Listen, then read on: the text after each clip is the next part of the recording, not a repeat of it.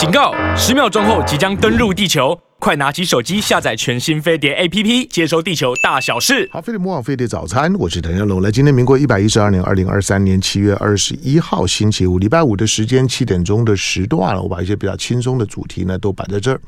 那几个月前，当疫情解封了之后呢，我也说我我觉得我要我要。在每个月呢，我要放最少要放一个小时的艺文活动的单元，因为在过去有疫情的期间的时候呢，其实从事艺文活动的表演过工作的，其实非常的辛苦，他们几乎是撑过来的。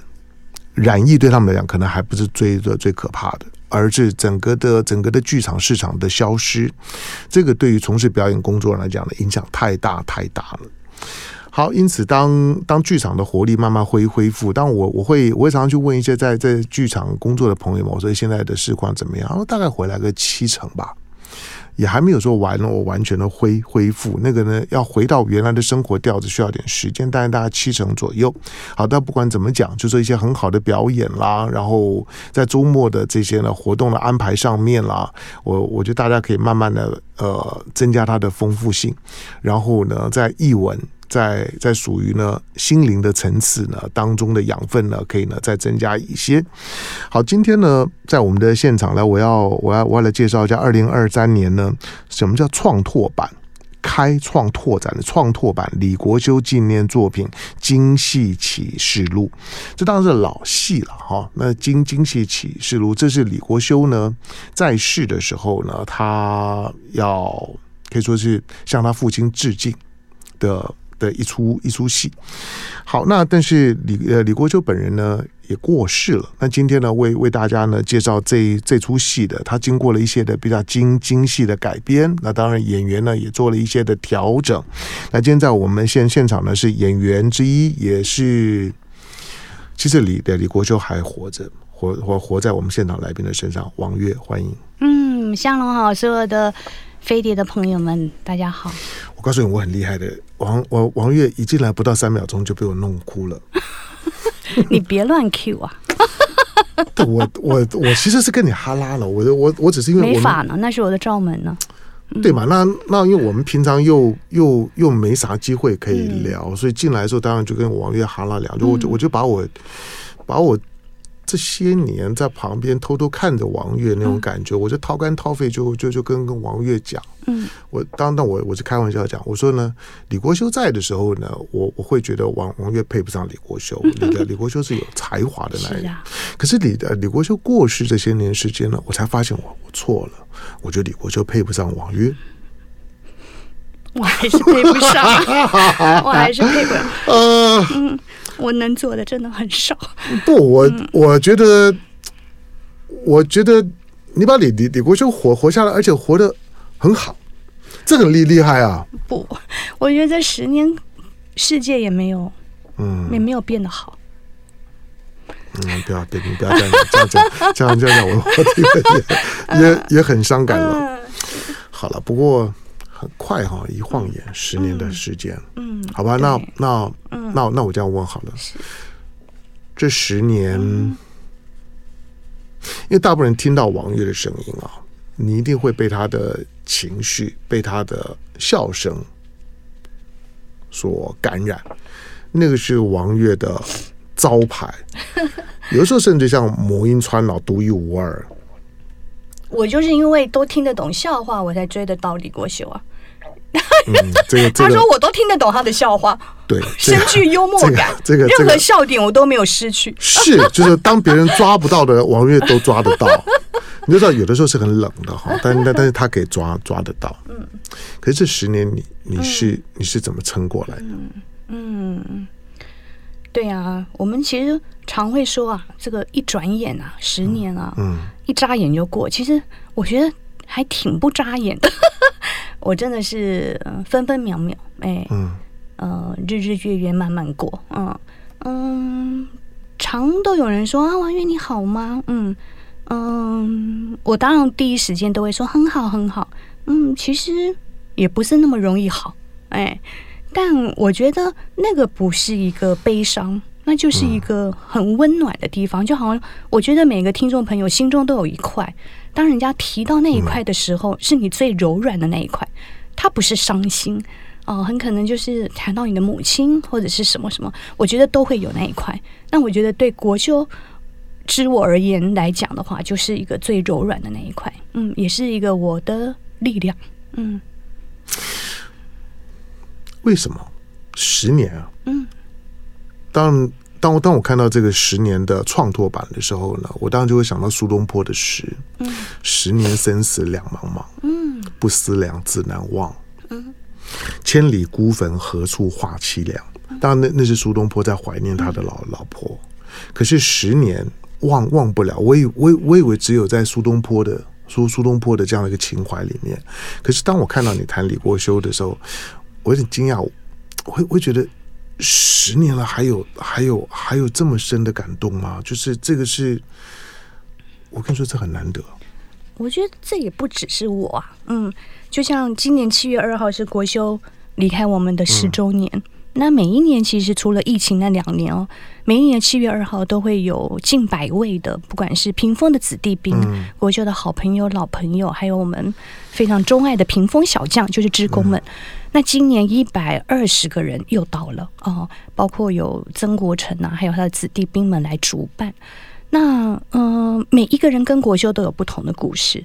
那我也觉得这个是国修不同于一般人哦、嗯。我们都知道台湾有很多非常优秀的艺术家，那国修也是一个编导演以及剧团经营人集于一身。其实在古代四百多年前，莎士比亚也是这样的人、嗯。那可是我觉得国修有特别不同的是，他当老师这个这个身份。嗯呃，老师虽然是一个 C P 值最低的，因为你要花最多的时间拿到最少的工酬，可是他乐于人师。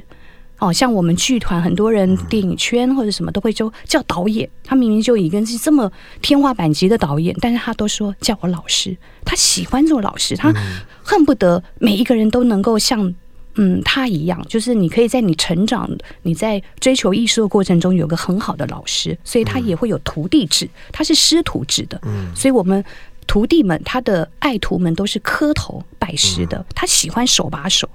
那我觉得他有很多这种很古老的 old school 的这种东西，那也是会让我让我觉得，其实我为什么，因为我其实是个牡羊座，我其实是翻脸跟翻书一样的，我的爱恨分明，善恶也很清楚，不喜欢就不喜欢，我不怕得得罪人的。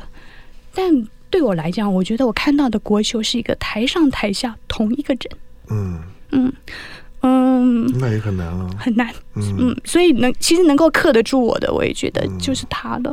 然后，因为他又是一个素人创作者。嗯，他没有学术的一些背景，但他所做的都是世界级的大师的，嗯、呃，所以就姑且让我套一个王家卫。其实王家卫，我觉得他的电影台词都写得特别好，他一定是他自个人下手很多的。嗯、像他在《东邪西毒》的电影里头就有说过一句话，他就说张国荣说的嘛，就是说，当你不能再拥有的时候，你唯一能做的就是不能忘记。嗯，所以我很希望我就因为自己的身体慢慢的逐渐年迈但是我真的很希望我该记得都没忘记。 嗯， 嗯，好，那这十周年当然不止还好这有卫生纸。哎，你说你说，哎，反正王我王月就爱爱哭爱笑，对不对？是啊，所以很好，我我就是这样没大病、嗯，就是你的情绪代谢是很好的。我跟你说、哦，嗯，你看像这种就是说眼泪就这样子稀里哗啦流流的人哦，嗯嗯、那身身体铁铁定很是压的呢。哎，国修都有推动那个流眼泪运动，觉得真的真好。而且你要为感动的事情流泪，不是为自己悲伤的问题而流泪。嗯嗯嗯，这不容易。嗯，好，但但是当他当他突然这样走了之后，我说你，我我我不能说你这个弱女子，可是就像你刚刚你你讲的，嗯，屏风其实这些年在李国修的手底下，嗯、他已经是个庞然大物啊，是吗？对啊，那这么多人就是以李国修之名，嗯，那成为李国修的，嗯，好像入室弟子一样。嗯，不是每一个师娘都扛得起来啊。嗯，特别像你这种很情绪化的师娘。其实前一阵子，嗯，我女儿啊，我很喜欢她，嗯，嗯我很爱她。嗯，妹子，你还记得吗？嗯、以前都在这边走来走去的，那、嗯、她也长大，哦、也三十岁，也做妈了。嗯，呃，她就跟我长谈，嗯，嗯其实她要我接受，嗯，她要我接受李国修的时代已经过了，嗯嗯，那其实我知道她的善意，她是希望我能够不再以李国修的太太。嗯，生活着，而是王月。嗯 嗯, 嗯，那其实他有跟我讲哦，其实爸爸已经都一直活着。嗯，就像我刚刚提到的，他教学的这一块，嗯，所以他觉得爸爸已经传承下来了，就在屏风的每一个子弟兵上，嗯、虽然每个人做的是不一样的，嗯、但他们都是秉着爸爸的精神。嗯，所以他说。所以爸爸已经活着，哎，嗯，他是希望我能够为自己而活，对，嗯，我我也懂他的意思，嗯，我也懂他的意思，嗯嗯。好，那那你给他回应是什么？嗯，可是我说这就是我的一部分啊，嗯、一大部分啊，嗯，嗯我也在消化，哎，我也在消化，嗯。所以我都会觉得，比如说以这个半自传作品来讲，嗯，我常常也会觉得。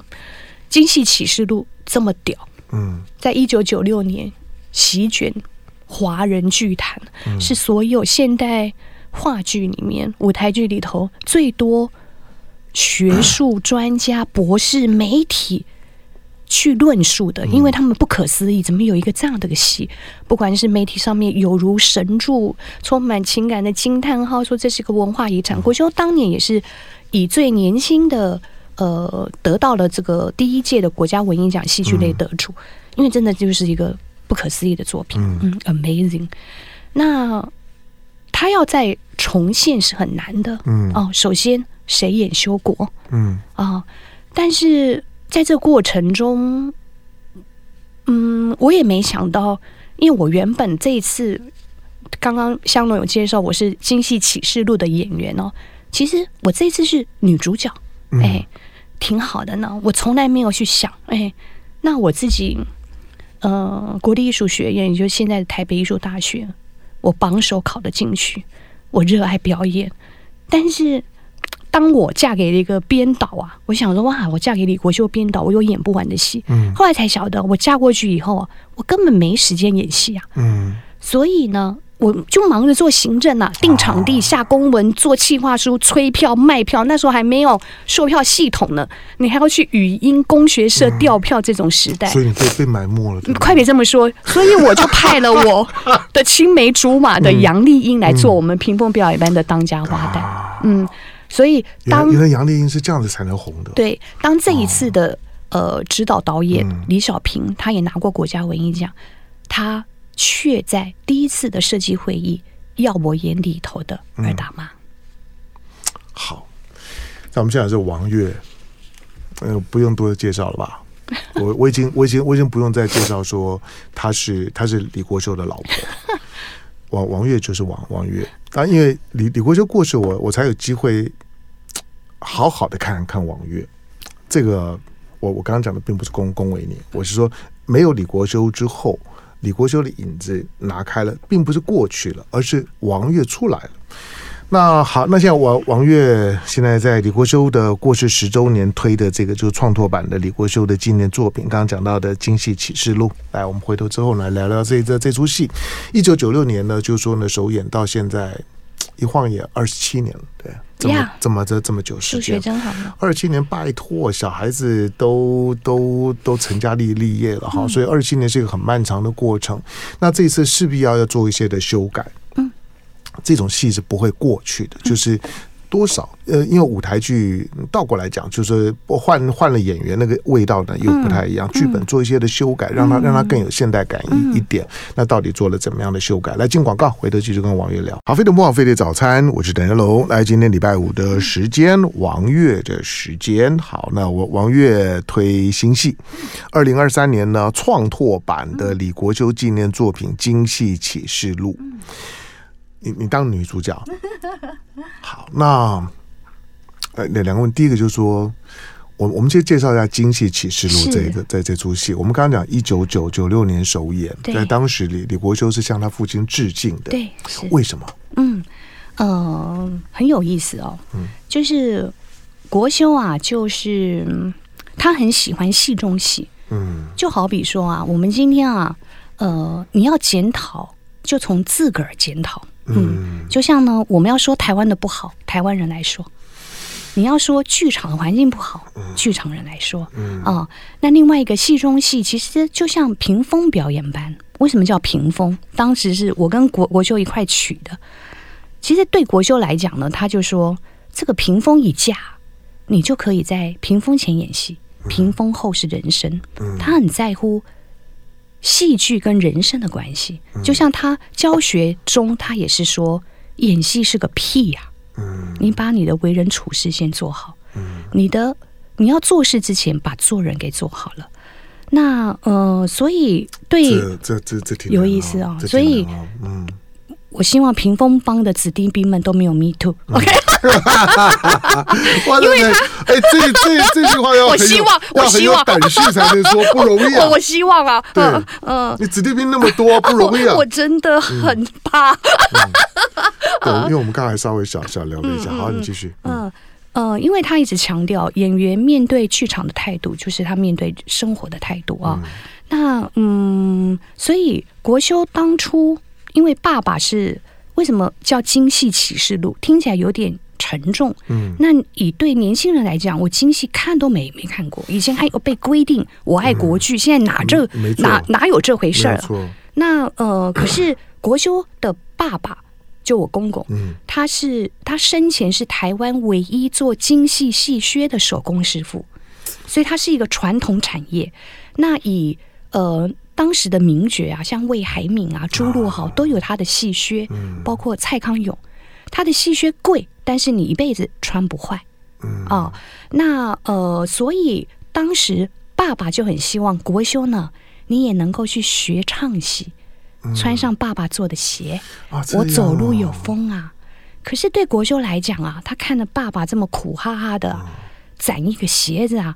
这么的辛苦，甚至于他有时候看到同学们啊，还有人出国读书的，他也说我可不可以出国？爸爸就骂他一句话，嗯，他也希望爸爸能转行啊。爸爸就跟他说了，人一辈子能做好一件事情就功德圆满了。所以也就是这句话，我们可能大家都听过，嗯、也知道来自于国修的家训，嗯、但也是出自于这出戏。所以国修。当时后来因为怕做科苦，所以他没学。嗯，但我也相信，如果国修的父亲知道国修后来对于现代的华语剧坛有这么大的贡献，嗯、他一定也是会非常满意的。嗯、可是对国修来讲，他觉得那个是个背叛，所以呃，国修记得这出戏，他在跟爸爸做一个忏悔。可是他做戏哦，就是他不会说教，但他借着一个。戏中戏中戏，所以我们在《京戏启示录》的舞台上面，我们会看到有一个三流剧团，我们是屏风，上面那个剧团叫风屏，所以里头演的所有的演员都是反过来说的。如果唐湘龙有有演的话，他就变成唐龙香，嗯，哎，房光耀就变成耀光啊，呃，那当然的，李国修就叫修国，所以他会看到有一个风屏剧团，然后有大家在排练，非常搞笑，国修很会做笑中带泪的。嗯但那个剧团呢，他他在排演一个民国三十五年山东梁家班的故事。嗯嗯、那梁家班呢，它是一个京剧团，他们在排练一个京剧的打渔杀甲，所以他们在说要不要改良京剧，因为京剧已经快走不下去了。嗯、所以跟我们现代，就像湘龙一开始会很忧心，那台湾的剧场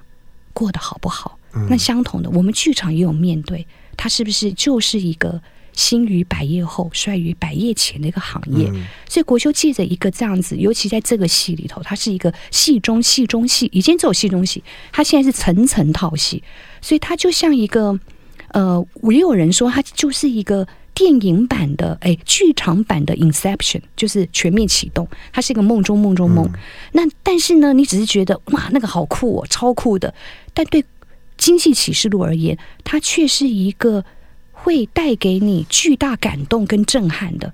你没有想到，像现在年轻人，我们大家都很爱看烧脑片或者是剧情反转。嗯、国修在这个戏里头，他所有的层层套戏里面，他的内在的统一性都是背叛，但是我们所有看到的都是一个救赎跟反省。嗯，所以为什么这出戏看到的人几乎都是喷泪？我要跟听众朋友讲的就是说，一定要戴第二个口罩，因为全湿了。然后包括年轻人，他们也吓到，因为京剧根本不重要，可是就像我们看到的后羿弃兵，我们会看到下棋不重要，但你看到那个故事，国修也是一样的，他的巧夺天工就让我们又觉得哇，这样的一个传统技艺，台湾还有这么多优秀的年轻京剧演员，真是不得了。那我们也会会觉得说，到底它启示了我们什么？这个都会在你巨大的感动中，尤其这次李小平导演把整个现代美学的格局拉得更高了，那个多媒体做到你哦，你你就是一直起鸡皮疙瘩。嗯，那这样的震撼会让我们回到自己的是说，那我这一辈子要做的那一件事情是什么？嗯，我要跟家人修复的关系是什么？嗯、哎，反而都是你会想说，我到底传承下来什么？这些事情就是会变成让我们可以得到一个生命的启示录。所以有一个汪俊彦汪教授是一个戏剧评论家，他也说，看了这一版之后，他觉得风华不减当年。嗯，就在一层一层的你你去回顾历史，但却又展开了无穷的未来。嗯，他觉得这就是一部献给未来的戏，献给所有演员、角色、先祖们，是一个微弱却又充满救赎的剧场。嗯，也包括《中国时报》全版写的，陈文芬写的，天上的人，地上的神。嗯，那我会觉得，为什么我们今天要拼搏全力的来再让一个这么难做到的戏？因为我们里面还演样板戏呢。嗯，哦，因为样板戏是一个不合人体工学的一个高节奏的一个戏，嗯，那个都很难练的。那嗯，但是这样的一个戏，就是我会觉得这也是我要献给年轻人的戏。嗯，就好比我现在比较有空的嘛，我爸上嘛，嗯、我我都会追剧。那你知道韩国啊，他们的影视产业我们都晓得是席卷全球的，没错没错，赚了多少钱啊？嗯、而且他那个软实力是硬的啊。嗯那嗯，中国也有哦，比如说我们现在，你多久没有看看到一出古装剧？嗯，没有啊，因为我们没有影城啊。对，我们小时候还有中国文化。嗯，电影城有没有？嗯、现在也没了，嗯、都没了。中影文化城，嗯、对，中影文化城都拆掉了。那好，在你没有景的状况之下，因为就像我那时候到横店拍戏哦，我可以跟听众朋友分享，横店就是一个浙江的一大区域，那种画面你可以把它想成新店好了哦。就是呢，我们在这大平林拍戏，我们会在拉车到下一站，可能要三四十分钟的车程，你把它想成到乌来好了。乌来那边你就会看到山壁上面有一个古老的建筑物，嗯、下面呢就是小桥流水，湖水湖泊都有。嗯、我光在湖上面呢泛个舟，他们都帮我钓威亚啊。哦。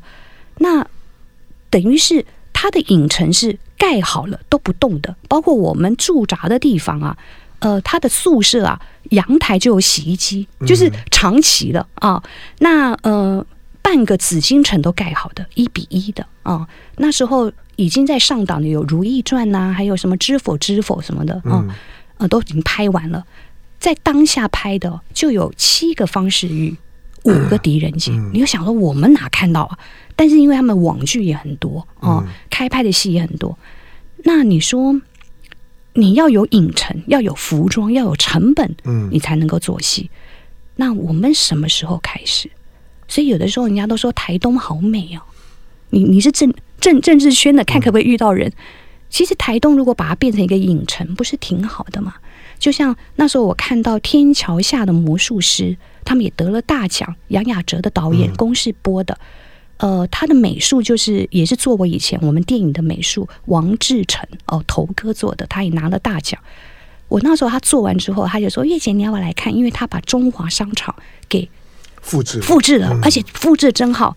他三层楼，他就是一楼、二楼，呃，有架起来的，是有楼梯的，嗯、包括天桥都做了。三楼它是放平地的，所以三楼就是平面的，包括整个阳台、天台都有哦。多好啊！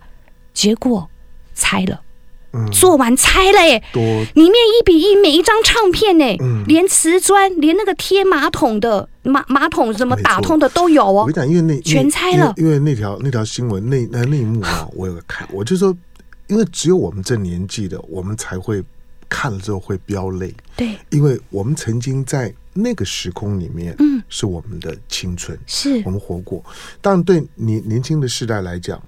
这个时候模模型他没有感觉。嗯，嗯对了，台湾，你你刚刚讲的问题，刚好是我前几天我在想说，嗯、对呀、啊，台湾现在还有可能有人去拍古装剧吗？不可能，没有，没有那个成本。它不只是成本，嗯、不只是还已经没有中影化，中影化城呢，在在在故宫那边，现在根本都废墟了，都都都已经大家在讨论的都是那块地值值值多少钱，已经没有人在管这个。嗯、但是最主要是因为没有那个文化土壤。嗯嗯，已经没有那个文化土壤，会让台湾当下的人还有人想要去拍。但我们可不可以开始呢？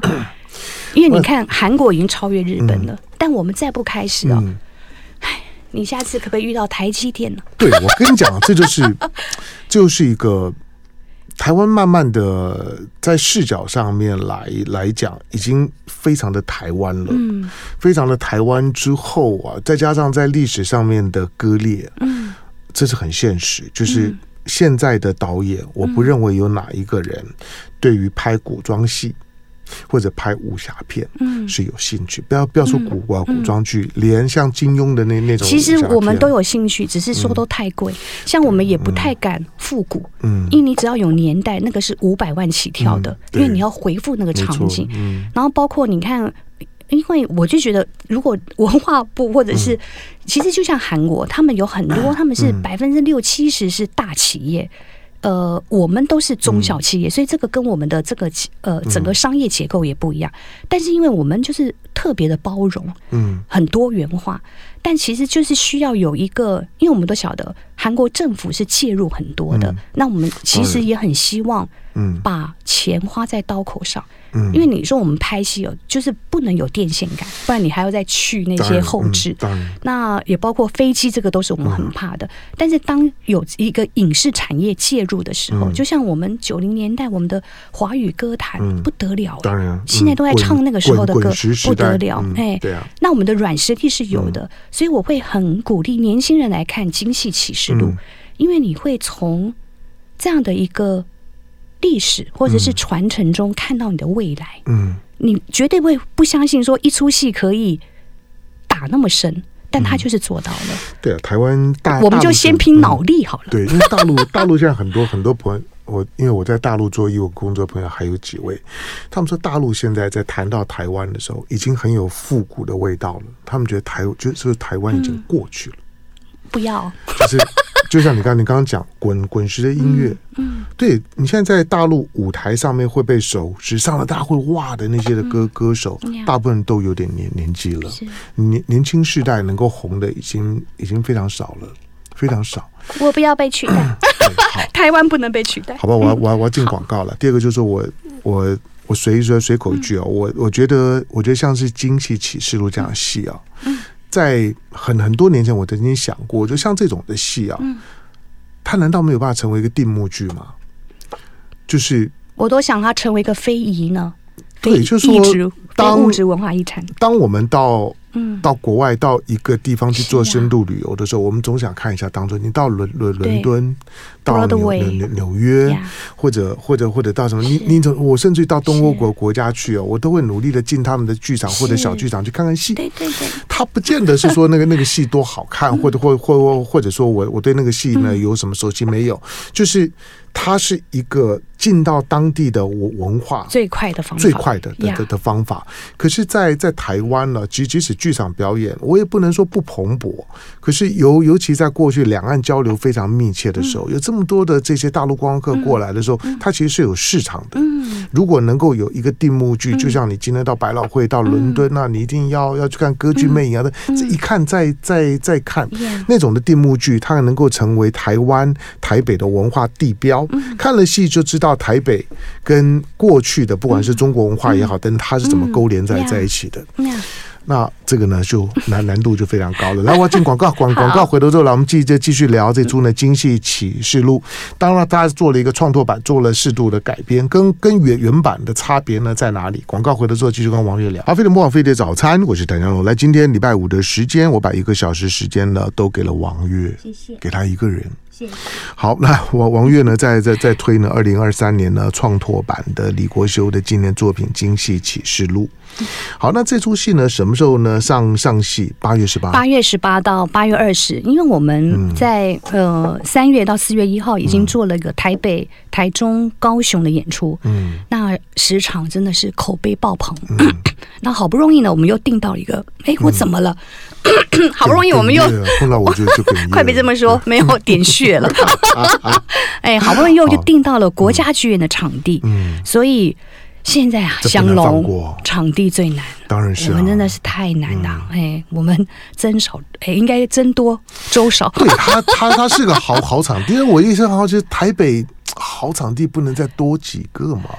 有几个新的场地，但都不是那么的适合演出。嗯嗯、对，所以我就说、嗯、是艺术馆啊，哎，对，所以我我我我国家剧院真的是最舒服的，还有城市舞台。说你想想看，当年、嗯、当年要要盖两厅院，那时候。针对了呢，针对了，而且你今天回头去看的时候，它一点都不退流行，是，而且就还是呢，那个那个场地在这么好，对，现代人进去表演都还觉得那个设设计是棒的，对对。对啊，所以很希望以后盖这个场馆啊的人哦，嗯啊、呃，懂得剧场、嗯。那个时候我记得才花了十多亿啊，真的那个年代嘛。现在你看要花多少钱，嗯、那不得了呀！啊、它好像跟屏风一样大。嗯，嗯好，那呃，所以这一次我们就是很难得的，在八月十八到二十号有一个最终的演出。嗯、其实五六日三天，一共有五场。因为再来我都觉得也不太可能演了。哎，为什么？因为哦、呃，就像刚刚前面提到的，这个这次的导演李小平啊、呃，他那时候就呃在开完会议哦，做了一个 P P T 哦、呃，那我就想说干嘛呢？这个戏还有谁比我熟呢？就做完一个简报之后呢，他就跟我说：“月姐，我觉得你要演里头的二大妈。”嗯，我当下简直是。就是大笑，然后一直摇头说不可能，不可能。我原本只是要演一个现在跟郭子乾配对的一个谐星的角色啊、嗯哦，那我觉得已经共襄盛举，够好了，够好了。就原来小平要跟我说服的是说，他觉得这部戏的自传色彩太浓烈，嗯、即使是首轮的屈中恒这一版的宋少卿演得再好，都没有办法去抚平观众的情绪。嗯、他说需要有一个历史的共生者。那我就想到，哇，扣那么大的帽子，对，真的这么大帽子，真的是你要怎么怎么去抵抗呢、嗯？但我就当下真的都不同意。啊、后来我回去啊，嗯、也问了儿子女儿哦，他们听了都哭了。他觉得，因为你只要看过这个戏，就知道二大妈如果当我演的时候，那个画面有多么的可怕，嗯、多么的震撼啊、哦！所以他们都会说没关系，妈妈，因为他知道这个情感的载重是太重的。哦，包括我是不是可以翻得开剧本？我可不可以不要哭到台词都说不清楚？这些都很难。嗯，再加上文本是很精彩的，她是一个三十二岁到八十二岁的角色，嗯、已经是个妓女，我们会看到她光芒四射。嗯、但是你又会在中华商场的部分看到一个会在等公车、路边撒尿的一个老婆婆。哦，其实这个文本是你可以请得到很棒的女神级的，像刘若英这种巩俐来演，因为她的剧本够好。但是对我来讲，情感的负荷是更大的。那当然，这个角色是我梦寐以求的。那所以当嗯小平这么一提，然后儿女也是要我自个儿做决定哦，他们当然觉得意义是非常好的。那后来我也跟叶天伦哦，他也是屏风子弟兵，当初他这个戏里头他只是演个检场人呢，那现在都是一个大导演，他他也哭了啊、哦。后来我又问了杨丽英，杨丽英是里头演过最多版的人，那丽英就跟我说啊，王月当然是你演啊，嗯，你就是二大妈，屏风一直是你当家。然后我听了就是真的很感动，那后来我就回去也沉淀了一下，我想一想。这莫非就是国修的安排？因为国修会为很多人写戏，包括为儿子写的《松井地带》，为母亲写的《女儿红》，为父亲写的这一部，为女儿写的《六一帮》，那就是没有为我、欸、嗯，后来我晓得，原来这部戏是为了我。嗯，我演了之后，我才发现说，嗯，真好，我有演、欸，我此生无憾，所以这是我的告别作了。人家都说月姐，那你还想演什么角色？我说没有啦，嗯，我此生无憾。嗯，因为里头的台词，我才发现说原来都对我说的。就像以前屏风在的时候，我们就是个梨园行。那现在我念这个孙婆婆的台词，我讲出来的时候，我也会觉得一大家子人啊，哦，当初吵的吵，争的争，到头来就剩下我一个人啊。其实这个心境也是一样有的。那当我听到嗯修国这个角色在说嗯我们回头看看从前就会看到将来，现在人不知道未来要发生什么事，那我觉得这些话可能现在都会比人一辈子能做好一件事情更功德圆满，令我可以觉得那个的启示是不一样的。嗯嗯，所以我觉得这一版是特别的不同哦，可能以前的人看的时候会觉得这是国修的《京戏启示录》，可是因为当我去演这个二大妈跟孙婆婆的时候，因为她原来两个人是同一个人啊、哦，大家会看到是这个观众跟这个戏的对话空间、留白空间更多了，那个套戏的成分更多了。他看到孙婆婆一步一步的走进了中华商场的时光廊道的时候，我觉得观众真的是喷泪，就像侯佩岑他说他哭到不行，哎，高一平也都说哭到不行。我觉得那个呃那个震撼度果然是又远大于以前国修所创作的。嗯，对啊，就是我们这一代的，我们这一代的青春。很多都已经被拆掉了，呀、yeah, ，这也是国修这个戏要讲的。我的回忆被拆掉了，都被拆掉了。嗯，所以只有我们这个时代的人，在对话的时候闻到什么味道，看到什么场景，我们有我们的记忆版。我们我们我们知道我们为什么有有感觉，嗯、已经千种风情更与何人说？嗯，就是你要对后人去说没有用，因为他没有记忆。好，所以有的时候戏它既是一种的传承，它也是一个标注，好像在跟特定对象讲话，就像就就像我们在在发发发群组的时候，要给特定的人的时候呢，会特别的标注。所以像这种戏，它本身它也是一个针针对特定时代的人的特定的记忆的标注。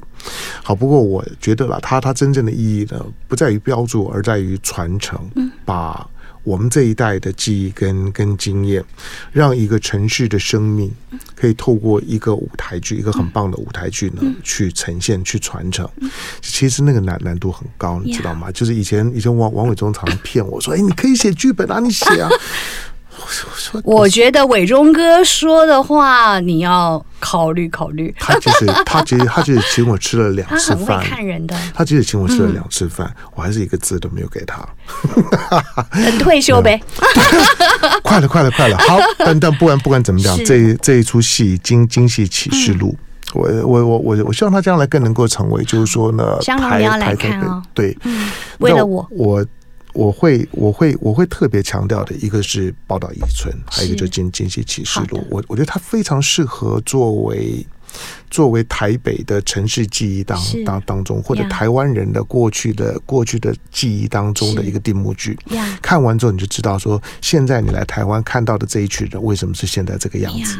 就像刚刚香龙说的，其实大家也可以在 F B 上标注今昔启示录 hashtag， 会看到很多篇很多篇观众写的 po 文、嗯、我看了都泪如雨下，没有错，写的非常好，没有没有没有错。我我觉得舞台剧的精彩跟舞台剧的存在的最大的价值在这，它跟它跟所看的人的共鸣呢是很直接的，而且是非常个人的，是很难内心的。好戏呢，嗯，在呃八月十八号到八月二十号，就五六日三三天。嗯，那八月十八号礼拜五晚上呢七点半钟一个场次，八月十九跟八月十九呢有两个场次，下午的两点半，晚上的七点半。那一样，八月二十号礼拜天呢也是一样，两点半跟七点半。售票呢宽宏售票系统。今天非常感谢王月，谢谢香龙给我这个机会。刚刚刚开始是我，我喜欢来吃早餐。刚刚刚开始是我故意把把把王王月给逗哭，但后来我觉得，嗯，其实是王是王月在在逗我。